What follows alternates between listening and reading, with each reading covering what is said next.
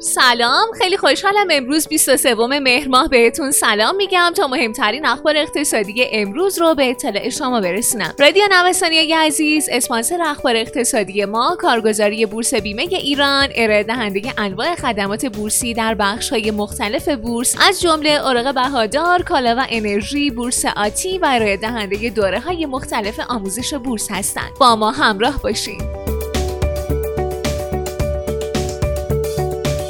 صندوق بین المللی پول روز گذشته آخرین گزارش خودش از برآورد اقتصاد جهانی پس از شیوع کووید 19 رو منتشر کرد. بر اساس گزارش صندوق رشد اقتصاد جهانی در سال 2020 به منفی 4.4 درصد خواهد رسید که اندکی نسبت به برآورد پیشین بهبود پیدا کرده. با این حال این صندوق امیدواره که در سال آینده میلادی رشد اقتصاد جهانی بهبود پیدا کنه و به 5.2 درصد برسه که اندکی از برآورد پیشین خودش کمتره. همچنین بنابر گزارش این صندوق رشد اقتصادی ایران در سال جاری به منفی 5 درصد و در سال آینده به مثبت 3.2 درصد خواهد رسید. این صندوق نرخ تورم ایران در سال جاری و سال آینده رو 30 درصد و نرخ بیکاری رو حدود 12 درصد برآورد کرده که نسبت به برآورد قبلی صندوق اندکی بهبود پیدا کرده.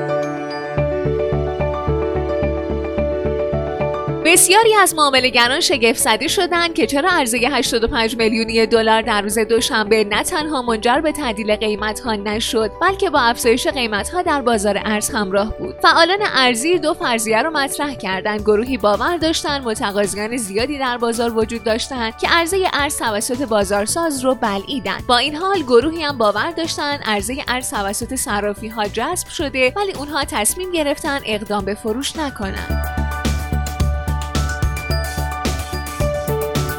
مدیر نظارت بر نهادهای مالی سازمان بورس با اشاره به تغییر شرکت‌های مشمول عرضه سهام در ETF سوم گفته درخواستی به سازمان بورس برای عرضه دار سوم ارائه شده و قرار باقی مونده سهام سوم که تجارت، صادرات و ملت در قالب صندوق ETF دیگه‌ای به بازار عرضه بشه.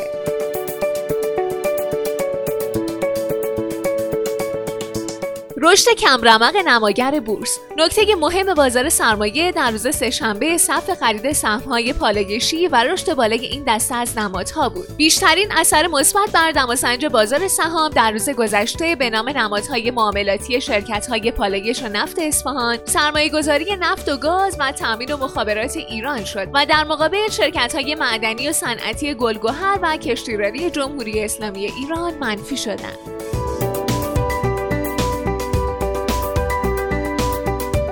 سکه از مرز 16 میلیونی گذشت در جریان معاملات روز گذشته هر قطعه سکه طرح جدید 16 میلیون و 200 هزار تومان معامله شد. به گفته فعالان خرید سکه به این دلیل بالا گرفت که معاملهگران احساس کردند قیمت دلار می‌تونه رشد بیشتری داشته باشه.